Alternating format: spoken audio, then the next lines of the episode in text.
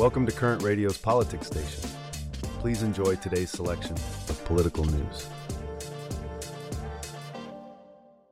Abbey, let's turn our attention to Japan, where the ruling Liberal Democratic Party is in the midst of a significant scandal. It's all about millions of dollars in undocumented political funds. What's your take on this? It's a big deal, Michael. The Abe and Nikai factions of the LDP, two of the most influential groups within the party, are under fire. They're accused of failing to declare their income and expenditure properly and even rerouting political funds as kickbacks. Tokyo prosecutors have. Right. They've sent more than a dozen investigators to search the offices of these factions. The Abe faction alone is suspected of failing to declare up to 500 million yen, or about $3.5 million, over five years. That's a hefty sum. And let's not forget the Nikai faction. They're allegedly failing to report donations of over 100 million yen. It's not just about the money, but the potential breach of the country's political funds control law. Right, and there's a twist. The two factions are suspected of paying kickbacks to some of their member lawmakers from the proceeds of fundraising sales that weren't properly recorded. Now, that's a serious allegation. Chief Cabinet Secretary Yoshimasa Hayashi said Prime Minister Fumio Kishida would take the necessary measures to ensure accountability. But But will it be enough? Kishida has replaced four cabinet ministers in an attempt to control the damage, but public support doesn't seem to be rebounding. A recent survey found disapproval levels for the cabinet at a whopping 79%, the highest since the poll began in 1947.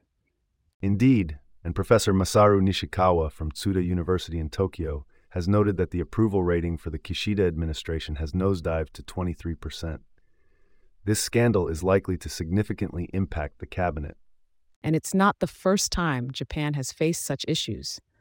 Financial scandals involving government members are not uncommon in the country. But this one, it seems to stand out for the amounts of money involved and the systemic nature of the alleged kickbacks. Even though Japan ranks fairly well in the Corruption Perceptions Index, it's clear there are still challenges to be addressed. And what's interesting is that the officials involved are not just minor players, but major names who might have once been destined for the highest office. Yet, as Paul Nadeau from Temple University's Tokyo campus points out, it's too soon to gauge the impact this scandal will have on the LDP, given the limited success of opposition parties over the years. The public seems to be responding with resigned anger, clearly unhappy, but not really expecting much better. It's a complex situation, and it will be interesting to see how it unfolds in the coming weeks and months. From one global issue to another, let's pivot from the financial scandals in Japan to a broader perspective on our global governance. The world we live in today is largely shaped by a rules based system established in the aftermath of World War II with the promise of peace and cooperation. However, recent events are raising questions about its effectiveness and resilience. Let's delve into this, Abbey. Abbey, I'd like to dive into the topic of our rules based world, the triumph of peace over war, or at least that's how the narrative has been spun for the past 80 years. But it seems that faith in this system is waning. What's your take on this? The rise of aggression by Russia and escalating violence globally certainly seems to be testing the effectiveness of our international institutions, Michael. They appear powerless, and in some cases, even complicit in the crises we're facing. And that brings us to a critical juncture, doesn't it? The risk of a system collapse and a return to a might makes right world. But the question is how do we save our rules based international system? Can we just patch up the existing system, or do we need a more fundamental change? Exactly, Michael. The ongoing aggression by Russia against Ukraine is a glaring example of how the system has been exploited. And if this continues, there's a risk we might just lose interest in saving the system altogether. It's a sobering thought, and it's not just about saving the system, but ensuring it's representative and inclusive. Victims of imperial conquest in Africa and parts of Europe, for instance, feel disengaged from it. And during the Second World War, the smaller nations of Eastern Europe found themselves forced into spheres of influence and subjected to horrific aggression. We need to ensure everyone has a say in the decisions that affect them. Indeed, Michael. And that's where the need for a more resilient international system comes in.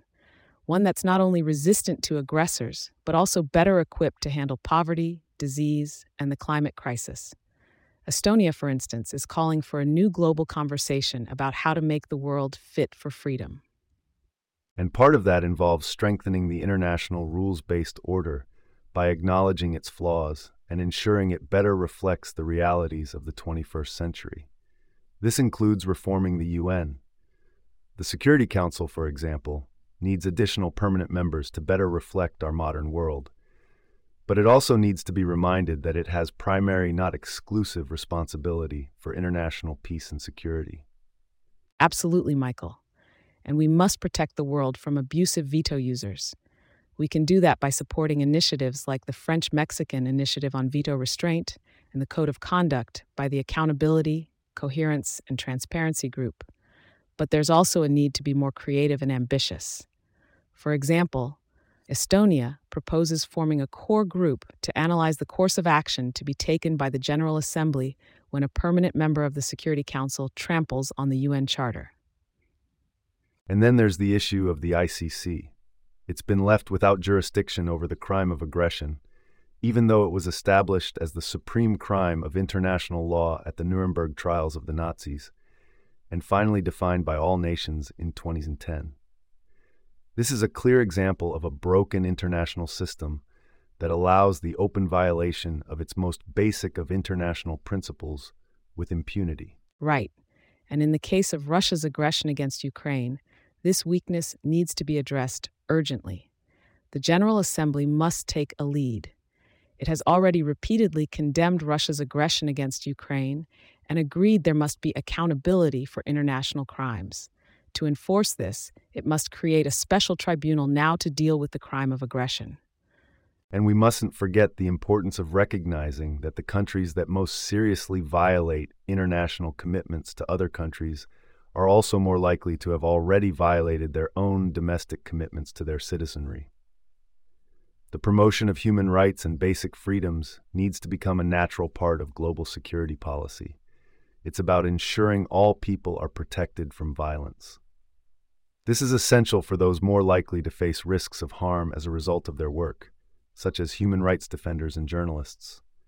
It's also essential for marginal and vulnerable groups such as women and children, ethnic and religious minorities, refugees, migrants, and those who are lesbian, gay, bisexual, and transgender. Indeed, Michael. And it's also about safeguarding freedom of speech, which includes both the freedom of the media and the freedom of the internet. And finally, we must expand the inclusivity of international policymaking to make a world fit for freedom. That includes enabling the world's small states and civil society to have a greater say in international matters that are traditionally decided by big states and blocs. Absolutely, Abbey. We're at a pivotal moment in world history. The only certainty is that the existing international system cannot survive unchanged much longer.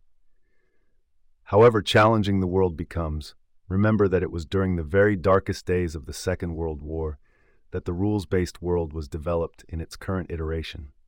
In the spring of 1941, almost all of Europe had fallen to the totalitarian powers. While victory for the Allies was far from certain, representatives of occupied and allied nations met in bombed out London to, in their words, define some purpose more creative than military victory. That's a powerful reminder, Michael. And that conversation led to the creation of the UN, whose charter they began drafting even prior to D Day, as well as the Nuremberg trials, which laid the foundation for modern international law and the ICC. That conversation should never have been considered finished.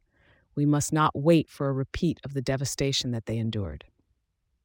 We can and must continue the momentum that they started and inspire a new global conversation on making the world fit for freedom. From a global conversation on maintaining peace and ensuring a world fit for freedom, let's now shift our focus to a more specific region in Europe. We're turning our attention to Germany, where a series of diaries from a German banker are stirring up some political turbulence. Let's delve into this intriguing development. Let's shift our focus to Germany now. It seems Chancellor Olaf Scholz is facing some political turbulence. Abbey, what's the latest on this? Well, Michael, it appears that a series of diaries from a German banker are adding to the political woes of Chancellor Scholz. The contents of these diaries have not been fully disclosed yet, but it's certainly raising eyebrows. That sounds intriguing. I mean, it's not every day that a banker's diaries cause a stir in national politics. Do we have any details about what these diaries contain? Not much at the moment, Michael. But what we do know is that the situation is serious enough to warrant attention from the international community. It's a developing story, and we'll have to wait and see how it unfolds. Right. It's a reminder of how interconnected our world has become. An event in Germany like this can have ripple effects across the globe. Absolutely, Michael. And it's not just the political sphere, but also the financial and corporate sectors that could feel the impact of this. It's a testament to the power of information and how it can shape our perception of leaders and institutions. And speaking of perception, it's crucial to remember that we're still in the early stages of this situation. It's important to stay informed and be aware of the potential risks and opportunities that could arise from this. That's a great point, Michael. It's a reminder that we should always be critical of the information we consume and not jump to conclusions based on preliminary reports. We'll keep our listeners updated as more information becomes available. As we keep an eye on the unfolding situation in Germany, let's pivot our attention back to the United States. There's a significant development in the political landscape that's making waves. A recent ruling by Colorado's Supreme Court has thrown an unexpected twist into the 2024 election scenario. Let's delve into this. Well, Abbey, Colorado's Supreme Court has certainly thrown a curveball into the political landscape with their ruling on former President Donald Trump's eligibility to run in the 2024 election. Absolutely, Michael. This ruling is historic, as it's the first time we're seeing the 14th Amendment's ban on insurrectionists holding public office being applied to a former president. The court has essentially said that Trump's actions on January 6, 2021, make him ineligible to run. Yes, and it's not just about the insurrection, but the court's interpretation of Trump's speech on that day.